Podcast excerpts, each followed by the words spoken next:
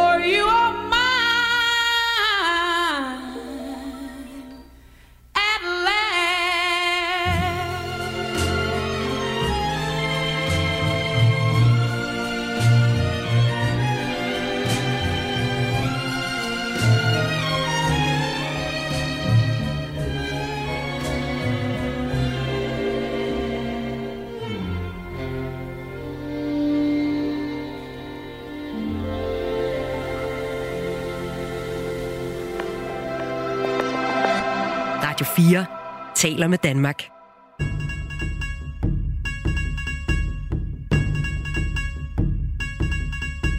Live die young, bad girls do it well. Die young, bad girls do it well. Die young, bad girls do it well. Die young, bad girls do it well. Chain hits my chest when I'm banging on the. My chain hits my chest when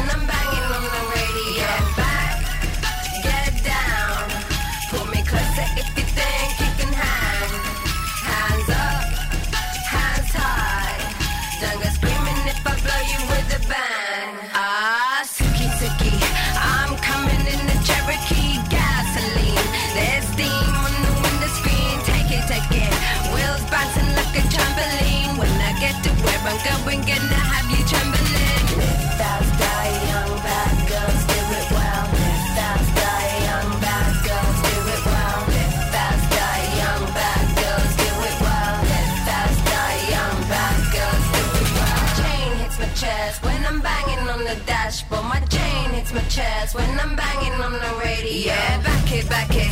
Yeah, pull up to the bumper game with the signal. Cover me, cause I'm changing how to handle on it.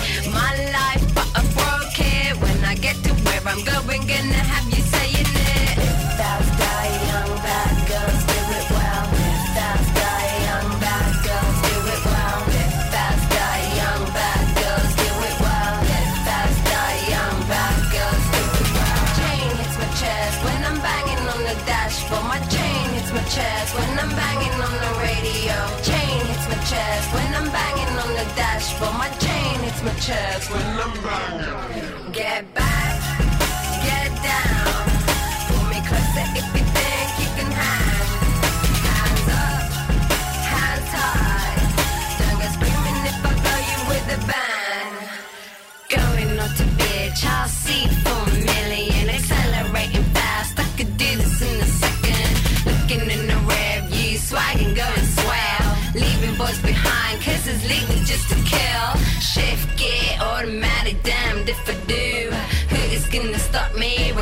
coming through. What we got left is just me and you. But if I go to bed, baby, can I take you? Get back.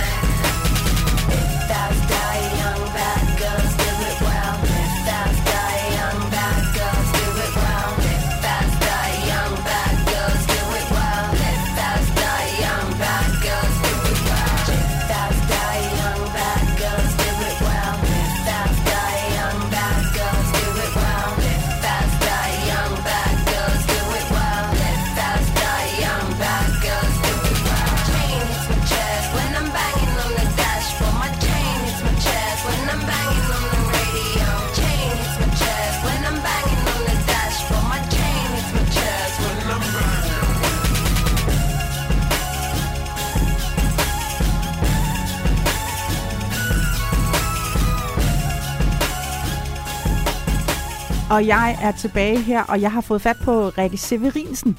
Øh, jeg går meget ud af at udtale dit efternavn rigtigt, Rikke. det gør du. tak fordi du var med.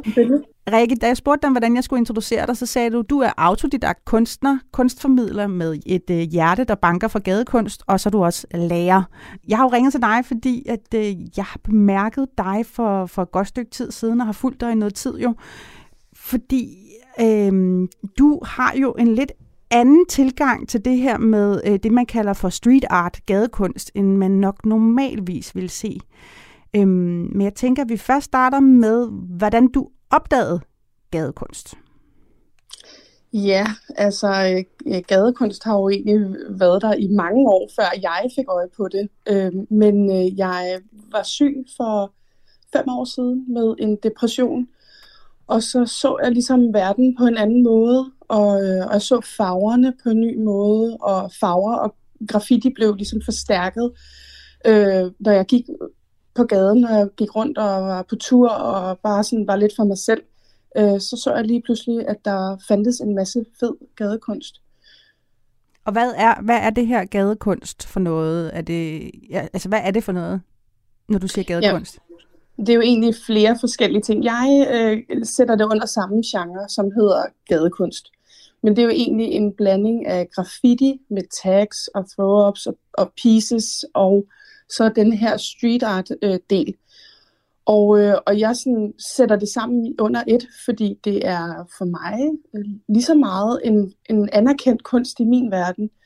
Og så synes jeg, at det er meget nemmere at sige, at det er gadekunst, fordi det er kunst i gaden. Men det er jo ikke, fordi det er statuen, som der er nogen, der har sat op og lavet øh, og holdt mange møder omkring, hvordan det skulle se ned, ud ned rundt om hjørnet. Det er det, er det her kunst, som nogen øh, har sat op af sig selv, og måske ikke helt har fået lov til det. Ja, der er jo både det her med, at øh, graffiti-delen, det er jo meget øh, ulovligt, eller også på lovlige steder, øh, hvor de bliver udøvet, den her genre. Og så er der den del med street art, som også har anerkendte øh, kunstnere, der kommer ud, øh, der bliver betalt for at male de her gavle. Både som reklamekunst, men også bare for at, at, at pryde gaderne med, med kunst. Og det ser vi i hvert fald tenderer rigtig meget i øjeblikket, især i København, men også øh, Aalborg, Aarhus, øh, Næstved, som også er en stor kunstby. Men øh, Rikke, nu lad os hoppe tilbage til der for fem år siden, hvor at du øh, begyndte at få den her depression. Øh, ja. Hvad var det så, at gadekunsten, eller den, den her street art gadekunst kunne gøre for dig? Jamen, øh, jeg for det første synes jeg simpelthen, det er dejligt at se nogle farver. Og jeg er øh, en betonunge fra Vestegnen, som er vant til at se på beton og grå og kedelige farver. Og så synes jeg bare, at det var helt dejligt, at, og når jeg bor inde i byen, at se alle de her skønne farver, som er i gaderne. Men især da jeg fik en depression, der var det Spyves øh, systemkritiske statements, som jeg så over det hele. Alle de her øh, øh, bogstaver, blokbogstaver, som er malet rundt omkring. Ja, Spyve, øh, han, undskyld, hvis vi lige kan, øhm, fordi Spyve, ja. han er sådan en, en, en, en, en street art kunstner, som ikke kun skriver sit eget navn rundt omkring, men har netop nogle sætninger, som han skriver øh, med ja. sådan nogle kæmpe blokbogstaver på steder, hvor man kan læse dem. Har du lige nogle eksempler, som du kan, kan fortælle om dem, han øh, dem har, har skrevet? Ja, det er jo, er jo lidt det her med, at, at man skal helst ikke vide, hvem der er, der har lavet det, fordi det er jo tophemmeligt og alt det her. Men alle i København ved, øh, i hvert fald størstedelen af dem Spyve har lavet. Og jeg kan nævne Dine Penge mig i røven, som jeg synes var super fed, som er på Nørrebrogade, og som lige er blevet malet op igen i en, i en ny farve. Den har simpelthen været ude igen øh, og malet det op. Og øh, så var der også en, som de fleste kender, der var nede af Enghave, eller ikke Enghavevej, Vierslev Allé. Det er en bygning, der er reddet ned nu. Der stod, hvad driver der og hvorfor? Og det er bare for at nævne to ud af virkelig, virkelig mange, han har lavet, som er helt fantastiske, øh, og som man bare ikke kan lade være med at lægge mærke til. En ting er, at de er, det er skrevet med blokbogstaver, altså det er, det er sådan en, en, en let tilgængelig måde at kunne læse graffiti-bogstaver på. Det er lavet med rullegraffiti, men det har en enormt høj signalværdi, og du kan ikke lade være med at lægge mærke til det, eller blive draget af det, eller blive påvirket af det, du læser. Ja, hvis du sidder derhjemme og gerne vil se øh, nogle af de her ting, som muligvis er spyve, måske, vi ved det ikke, Nej. øh, så kan du gå ind på Instagram og finde, øh, søge på hashtagget spyo, S-P-Y-O, og så kan du se nogle af de her øh, ret øh, øh, markante og bestandte sætninger, som der bliver skrevet rundt omkring, øh, som der lige minder en om. Øh, for eksempel, nogle gange står der bare Greta Thunberg, Ja. og så tænker man, gud, det giver god mening, især i forhold til, til lokationen. Men Rikke, hvad, hvad gjorde Spyos øh, tekster så for dig? Jamen, øh, de, de ramte mig simpelthen lige i hjertet, og jeg, øh, jeg, jeg kunne ikke lade være med at, at blive nysgerrig på, hvem er det, der laver det her, øh, og hvorfor skriver vedkommende det? Er de flere? Øh, og så begyndte jeg faktisk at grave i det, øh, og, og undersøge, hvem, hvordan det kunne være, at øh, det stod rundt omkring i København. Og jeg fik læst lidt, men fundet rigtig meget materiale, jeg kunne læse om på for eksempel Instagram, øh, som er min to-go, øh, når jeg skal sidde og kigge på graffiti. Fordi alt øh, bliver faktisk lagt op derinde. Og så, øh, så fik du så en særlig øh, tilgang til det, som påvirkede øh, din egen kunst. Øhm, men det skal vi lige øh, høre om her efter noget musik. Vi skal høre Fugees med Fuji La. We used to be number 10, now we permanently one. In the battle, lost my finger. Mike became my arm, pistol nozzle your nasal. Blood becomes lukewarm, tell them, Test why cleft, see that flesh get scorned. Beat so bad, make you feel like you ain't wanting to be born, John. Tell your friends, stay the hell out of my lord. Chicken George became dead George, stealing chickens from my farm. Another dead pigeon. If you're mafiosis, then I'm bringing on Haitian Sicilian. Nobody shooting. My body's made a hand grenade. Girl bled to death while she was tongue kissing the razor blade. That sounds sick. Maybe one day I'll write the horror. Blackula comes to the ghetto. Jackson Acura. Stevie Wonder sees crack babies becoming enemies in their own families. I'ma get you know what we soon done. Gun by my side just in case I got the rum. A boy on the side of Babylon trying to front like you're down with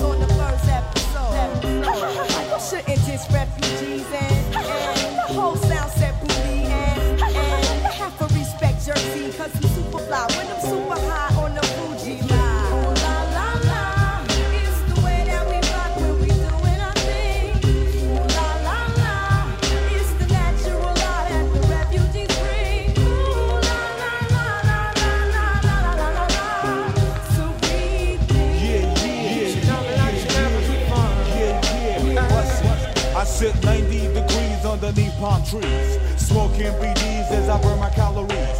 Brooklyn rooftops become Brooklyn TPs. Who that be? Enemy wanna see the death of me. From Hawaii to Hawthorne, I run marathons like Wujuwatan. I'm a true champion like Farrakhan reads his daily Quran. It's a phenomenon, lyric facts like Ramadan. What's going on? And come, you know what we soon done. Gun by my side just in case I got the rum. A boy on the side of Babylon trying to front like you're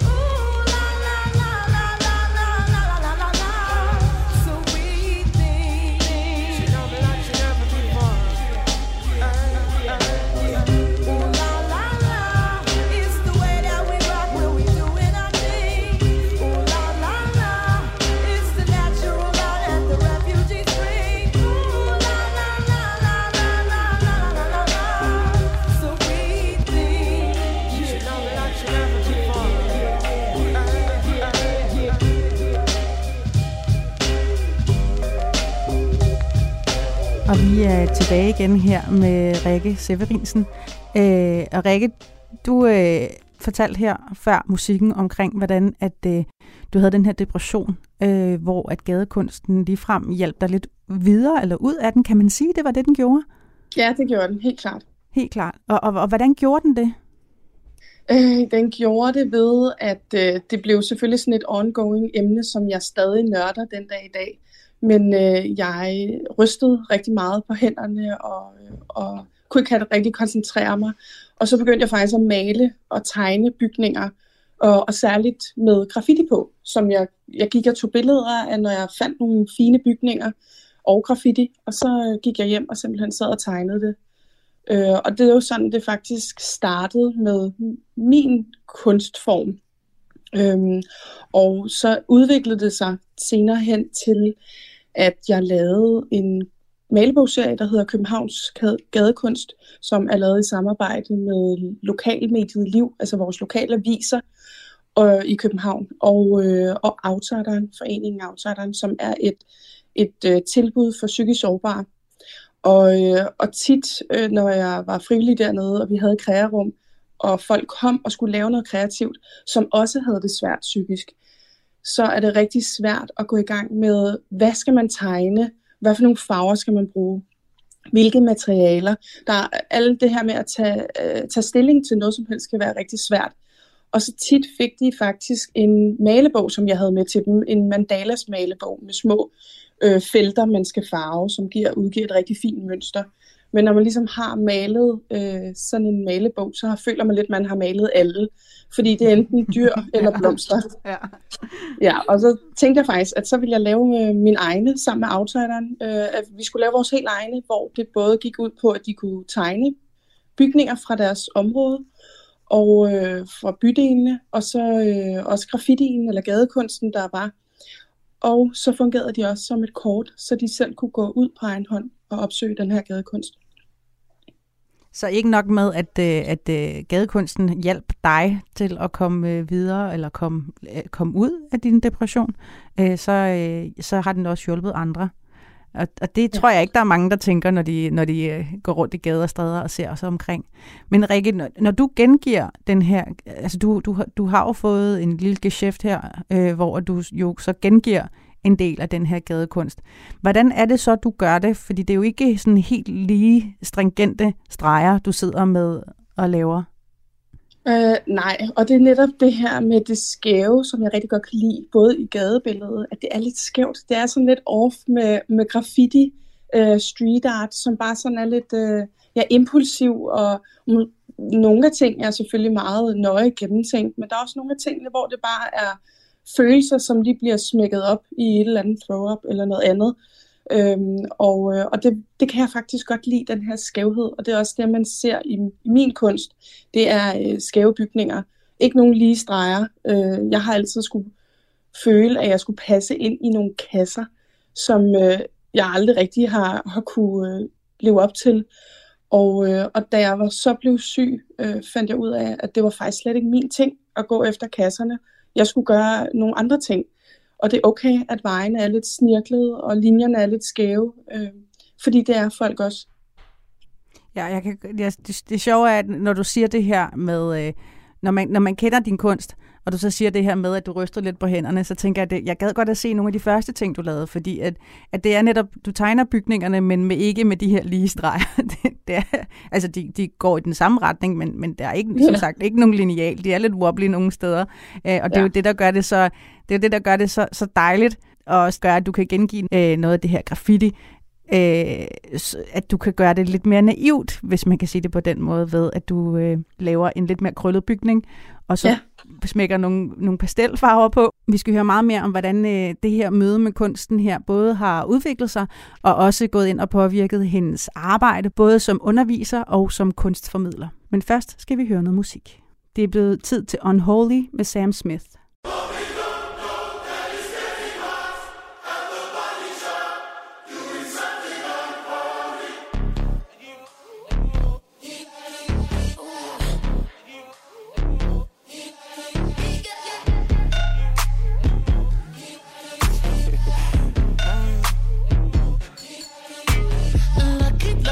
girl. She got married to a boy like you. She'd kick you out if she ever, ever knew about all the you tell me that you do. Dirty, dirty boy. You know everyone is talking on the scene. I hear them whispering about the places that you've been and how you don't know how to keep your business clean.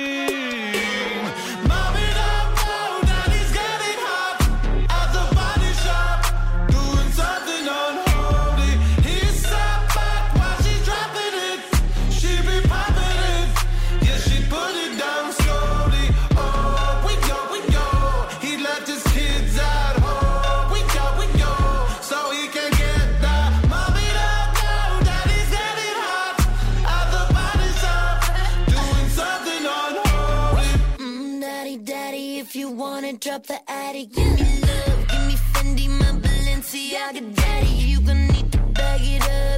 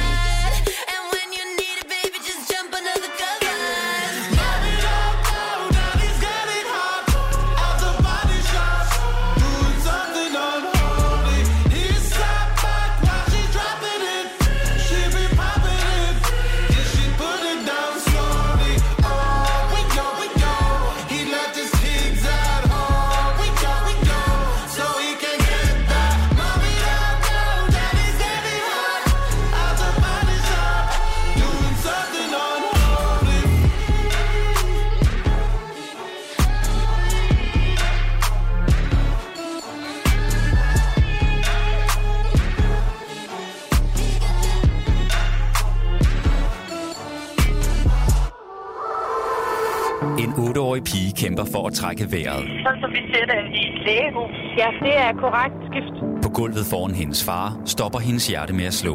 Hvad vi er på vej til? Vi har fået bekræftet, at det er stop på et 8-årigt barn skift.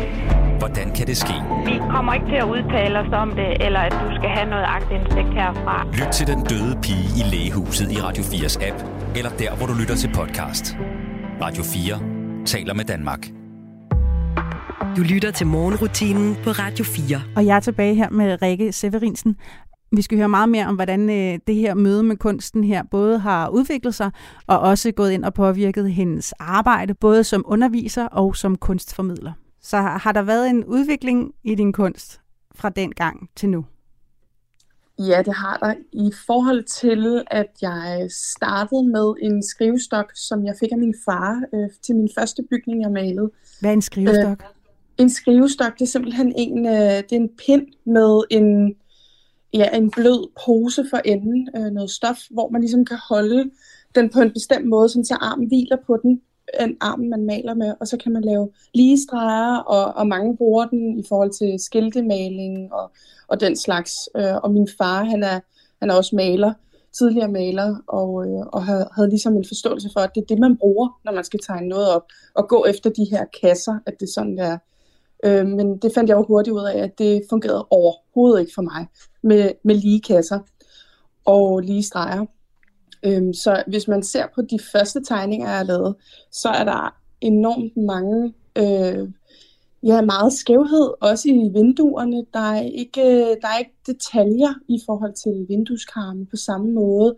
Det var meget sådan impulsivt, hvad jeg lige følte, jeg havde lyst til, og hvad jeg kunne overskue os at tegne. Øhm, og nu kan man se, at jeg ligesom gør mere ud af det med, med små detaljer. Der er mursten, der er, jeg har en forståelse for nu, hvordan de forskellige øh, bindingsværk er på mursten, der er tagsten, der er øh, tagrør, der er øh, sokler. Der er lidt forskelligt for, hvad der er på de her, øh, på de her bygninger. Øh, men men jeg, jeg er stadig sådan, at jeg vælter lidt rundt i, hvor mange vinduer der er. Så hvis jeg skal lave en bestilling eller noget andet, så skal jeg vide præcis, hvor det er, øh, folk har boet, eller hvis det er et sted, de kender, så skal jeg vide præcis, hvad det er, jeg skal tegne med. Fordi ellers så kan der godt nogle gange mangle et vindue eller en dør, fordi det har jeg lyst til. Kunstnerisk frihed. ja, det tænker jeg, det er. Men jeg elsker den der tilgang til det. Også det, jeg tror, hvis man har, har hørt det, nogle af de andre, jeg har snakket med, så er det faktisk måske lidt en besættelse. Øh, det her med, at man, man faktisk måske hopper ud i det, og ikke øh, er så pisse, undskyld mig, øh, øh, perfekt i det. Øh, ja. den her, jeg tror, at den her perfekthedskultur øh, ofte gør, at man er stoppet, eller man stopper sig selv. Og, og hvis du synes, at øh, den her bygning, den på nogle punkter har fem vinduer øh, den ene vej, og, og på andre punkter har noget andet, så, så er det jo sådan, det er, altså i din, i din gengivelse. Der, jeg hører rigtig mange, også mine elever, og også hvis jeg er ude ved workshops øh, og laver noget, hvor vi skal tegne bygninger, så siger de rigtig tit, jeg kan ikke tegne. Og det passer jo simpelthen ikke. Alle kan tegne, men det er noget, man negligerer, og det er noget, man i takt med, at man bliver ældre, man ikke rigtig gør. Det er noget, børn gør. Man laver en tegning.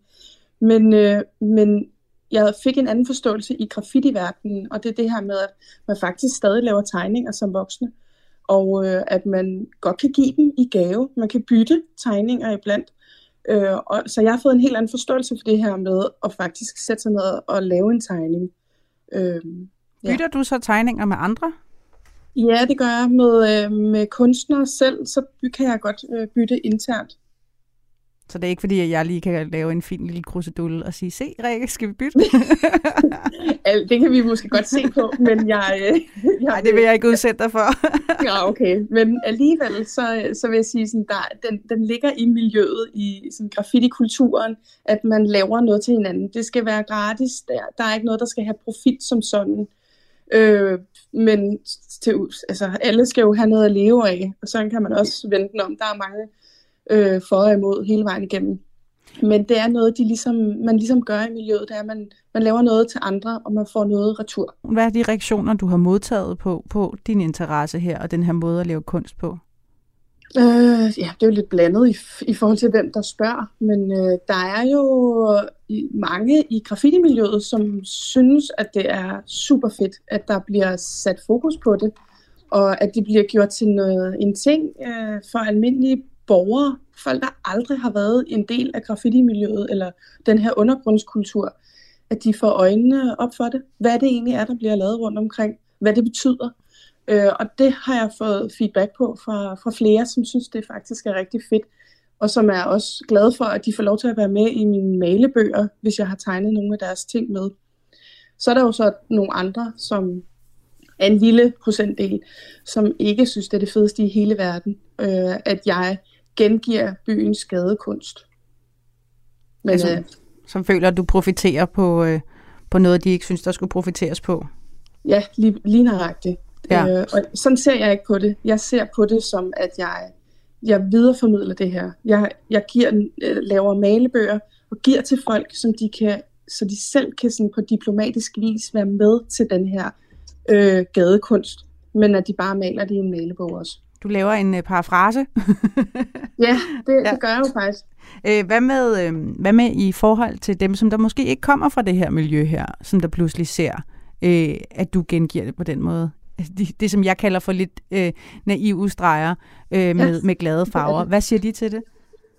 Øh, jamen, først vil jeg lige sige, det er en, en del af naivismen, det jeg maler. Det har noget naivistisk over sig. Øh, det, det er børnet at se på, så den, det kan du godt tage. Den er fin. Nå, Men øh, øh, faktisk har jeg jo rigtig mange øh, forskellige mennesker med på de byvandringer, jeg, jeg, øh, jeg går rundt og har med forskellige øh, kulturforeninger, Nørrebro Bryghus, alle mulige forskellige går jeg byvandringer for. Og der er både nogen, som ligesom kender lidt til miljøet, og så er der dem, som aldrig nogensinde har lagt mærke til det før.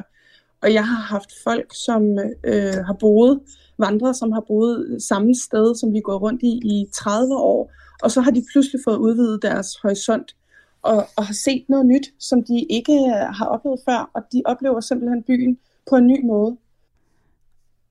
Nu er du også lærer øh, og underviser i en øh, skole, øh, en folkeskole. Hvordan bruger du det her i din undervisning? Øh, ja, jeg bruger det faktisk på, på flere forskellige måder. Øh, lige nu kommer jeg til at bruge det rigtig meget som en, en del af de unges identitetsfølelse. Jeg er øh, dansklærer i 9. klasse på en skole i Herlev, og, øh, og ude foran skolen, der står et øh, stort piece af, af en anerkendt øh, kunstner eller graffiti-kunstner, øh, som har været i miljøet i mange år, og, og øh, der står Herlev, og øh, den kommer jeg i hvert fald til at bruge rigtig meget som reference til, hvad deres identitetsfølelse er omkring, hvad de kommer fra, deres ophav. Øh, jeg har også øh, lavet noget forskelligt i forhold til den kunstform, der hedder blackout poetry, som er en kunstform, hvor du har en, for eksempel et kopiark øh, med, med en tekst på, en novelle, eller det kan være alt muligt andet, et digt fra Jaja Hassan for eksempel. Øh, og så udvælger man simpelthen de ord, som, som passer til. Det kan være, at de skal lave noget med personkarakteristik eller noget andet. Så sætter de ring om ordene og farver resten sort. Hele siden, altså fra ende til anden, skal være sort, undtagen de ord. Og, øh, og den bruger jeg rigtig meget som sådan en slags reference til, øh, til for eksempel Spyve, som er i, især i det københavnske gademiljø. Og, øh, og, øh, og jeg er Hassan som reference til Spyve også, fordi de ligesom begge to har det her med, med bogstaver, der, der råber. Øh, lidt ligesom når man sidder og scroller Facebook igennem, og der sidder et par boomer og, og skriver med versaler. Det er også det, de, de begge to kan. Øh, de kan råbe, og, og de kan som regel ramme nogen. Og den, øh, den bruger jeg også i min undervisning. Vi skal høre lidt mere omkring de her vandringer her, øh, og hvordan du ellers går rundt og videreformidler den her kærlighed til, øh, til gadekulturen. Og også høre lidt efter om, hvad man kan kigge øh, på, øh, ikke kun i Københavnstrup, men øh, rundt om i hele landet. Men ja. vi tager lige noget musik. Vi skal høre et skønt nummer, nemlig Everybody Loves the Sunshine med Roy Ayers.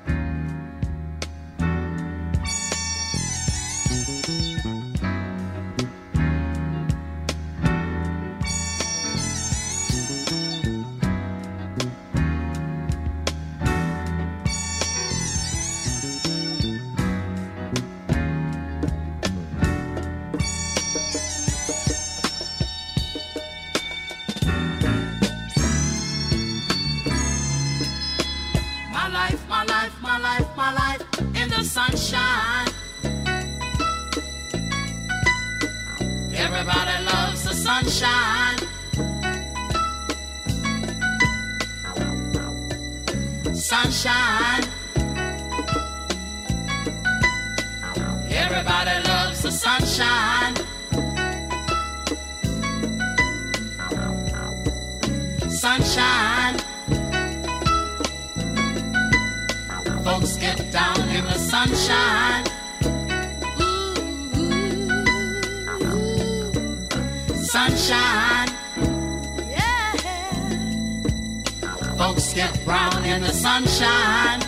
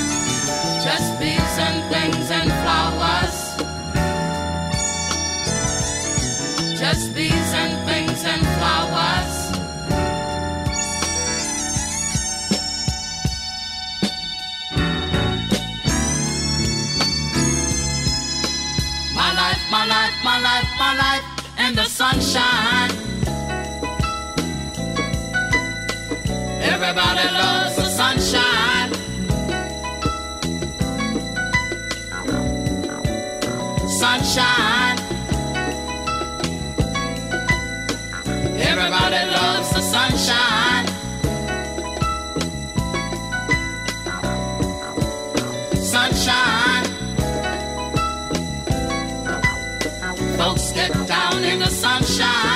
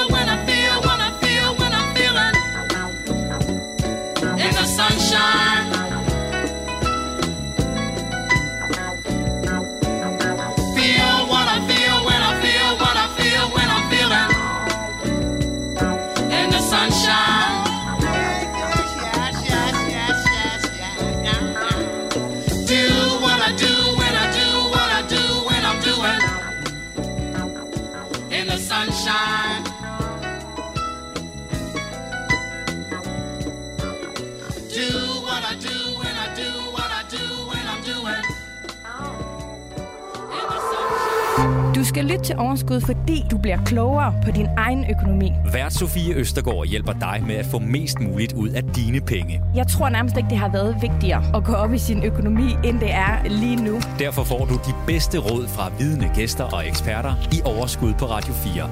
Selv den mindste økonomi, der kan man altså finde en lille bitte smule at rykke rundt på. Lyt til Overskud i dag kl. 13.05. Mine tre bedste råd, det er gør det, gør noget og gør det nu. Radio 4 taler med Danmark. Du lytter til morgenrutinen på Radio 4. Og jeg er tilbage her med Rikke Severinsen. Øhm, og Rikke har fortalt lidt om, hvordan hendes nyfundne kærlighed for fem år siden til, øh, til gadekunst fik hjælp hende med at komme ud af den her depression, hun havde, og hvordan hun har sidenhen også brugt, andre, øh, også brugt det til at hjælpe øh, andre med at, at, at få tankerne andre steder hen i øh, tider, der har været svære. Rikke, du laver også de her gåture her, og faktisk øh, hjælper folk med at få øjnene op for øh, øh, den gadekunst, der er rundt omkring. Kan du, kan du fortælle lidt om dem, om hvordan det foregår? Ja, altså de udsprang sig af, for hver gang jeg lavede en malebog for hver enkelt bydel i København, eller også den for Næstved, så har der været en byvandring, øh, som leder det, øh, hvor de ligesom blev introduceret til nogle af de her bygninger, de kunne tegne. Men jeg, jeg går øh, private vandringer, jeg bliver booket af kunstforeninger, øh, lærere, øh, elever også, lærer med sine elever. Øh, jeg bliver booket af sådan lidt forskellige mennesker til at, at gå rundt i de her øh, i, i bydelen, især i København. Og, øh, og den gør jeg også sammen med Nørrebro Bryghus i øjeblikket, hvor at konceptet hedder, at man kommer og får en øl, og så går vi en tur og ser noget gadekunst, jeg har udarbejdet en rute til, og så øh, kan de vende tilbage til Bryghuset og, og slutte af med, med en fadøl. Hvad, hvad kigger man på? Altså går man bare rundt og kigger på, på tags, eller hvad er det, I går rundt og kigger på? Øh, ja, altså vi går faktisk rundt og, øh, og ser på lidt forskelligt. Jeg har jo på forhånd udarbejdet en rute, som viser alt muligt forskelligt. Jeg vil gerne have, at de skal eksponeres for så meget som muligt, eller så mange forskellige ting som muligt. Så det er både øh, øh, stickers og paste-ups, den slags, men også øh, graffiti-genren med throw-ups og tags og pieces. Jeg bliver nødt til lige at spole lidt tilbage, fordi du siger stickers, det er klistermærker. Ja, og, det er rigtigt. og, og, og, og, hvad hedder det, paste-ups, det er sådan noget, hvor at man, det er lidt plakatagtigt, Ja, hvor det ikke det er er, det. med klister bagpå. Og så throw-ups, det er sådan nogle boblebogstaver. Som er, Øh, det, ja, det behøver det ikke at være. Det er i hvert fald noget, der er ordet, noget man hurtigt kaster op. Ja. Så det er en signatur, ligesom tags, men den er bare udvidet. Der er kommet sådan lidt mere form på bogstaverne, men stadig en hurtig øh, måde at, at udøve det på. Og så er der pieces, som er store sådan, ja, kunstværker, ofte med bogstaver, graffiti-bogstaver, og, øh, og hvor der er blevet kredset meget mere om det, og det kan tage en hel dag at lave, eller i hvert fald et par timer at stå og hygge sig med det. Og så er der de her gavmalerier, som jo også er lavet over et, et par dage som regel. ja, og nogle gange altså uger og måneder jo nærmest. Øh, nogle af de her gavlmalerier, de store, øh, som er betalte Ja. kunstværker. Hvad hedder det, Rikke? Hvis øh, man selv går rundt og, og har en lille spirende gadekunstspotter i mausen, har du så nogle gode tips og tricks? Øh, ja, altså der er jo den her generelle med, at man skal altid bare kigge op, og så, det kan alle mennesker finde ud af. Øh, gå rundt og se, hvad der er. Øh, gå ture i området. Øh, så er der sådan noget som, hvis man er nysgerrig på gadekunst, så er der klart øh, Nordens største open air galleri, som ligger på Rentemestervej og Møntmestervej, øh, helt op ved Rentemestervej Bibliotek. Der er ligesom otte øh, otte gavle på hver sin side, altså 16 i alt, som er udsmykket med de fineste gavlværker øh, øh, fra kunstnere, både fra udlandet, men også øh, i Danmark. Og det er Jens Peter Brask, som har kurateret dem. Han har også kurateret en del ude på Amager, ved blandt andre steder, som Kirkegårdsvej for eksempel, er der ret mange lige i det område. Og, øh, og ellers så kan man, øh, hvis man er litteraturinteresseret, så kan man læse Blækhat, som jeg også blev anbefalet dengang jeg, jeg var syg, som også handler om det her med at få øjnene op for gadekunst. Hvad, hvad, er det en, er det en øh, skønlitterær bog, eller er det en faglitterær bog? Jeg kender intet til Nej. den. Ja, det er skønlitterær. Jeg kan faktisk ikke huske, hvem det er, der har lavet den, øh, men den, øh, det handler om Aarhus-miljøet øh, fra er det 80'erne? Ja, jeg tror det er i 80'erne, man følger, eller 90'erne, hvor man følger en ung pige øh, og hendes interesse for gadekunst, hvordan den ligesom blomstrer. Øh, og og det, der, da jeg læste den, der fik jeg i hvert fald en følelse af, at gud, der er andre mennesker end mig, der synes, det her er mega fedt.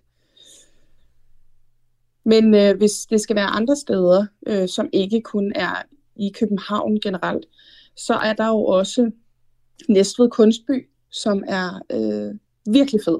Helt magisk at gå rundt i Næstveds gader øh, i centrum og se alle de her fine gavlværker.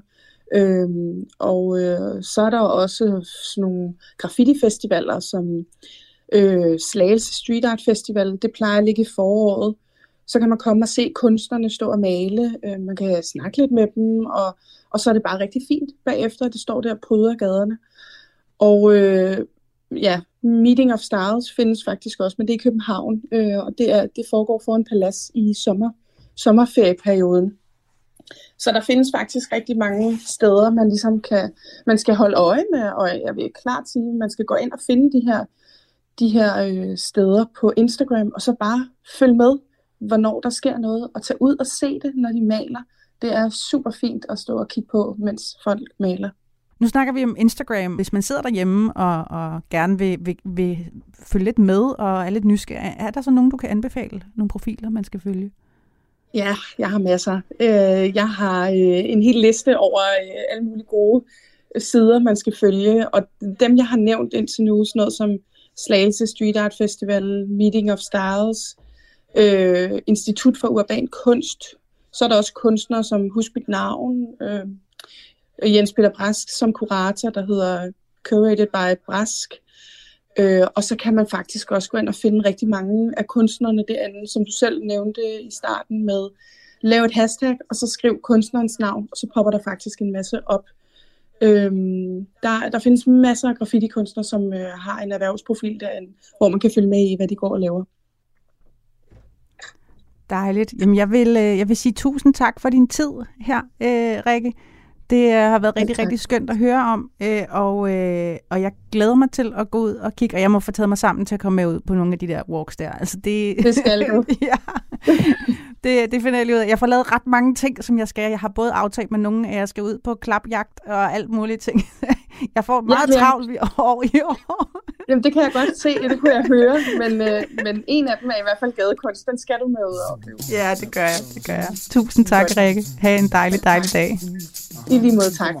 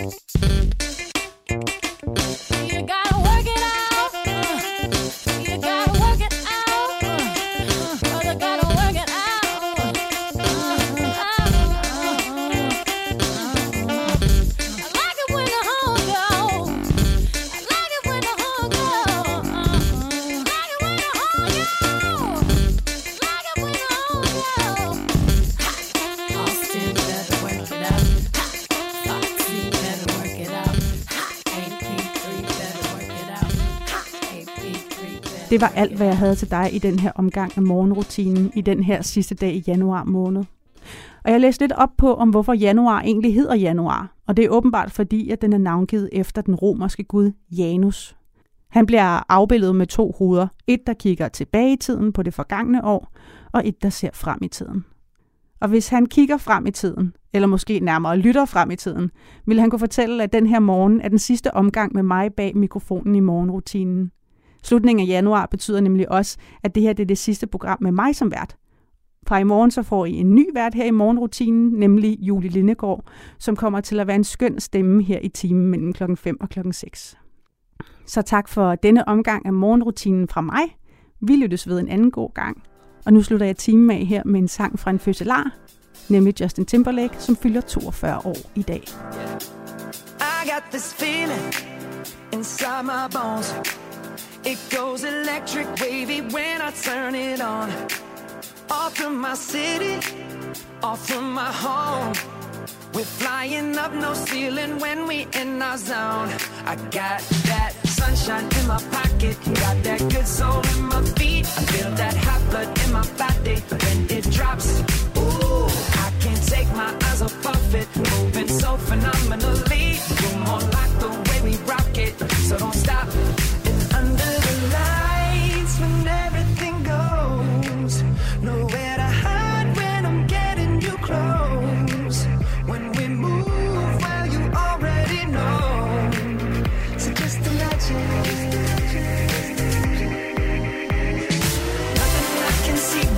When you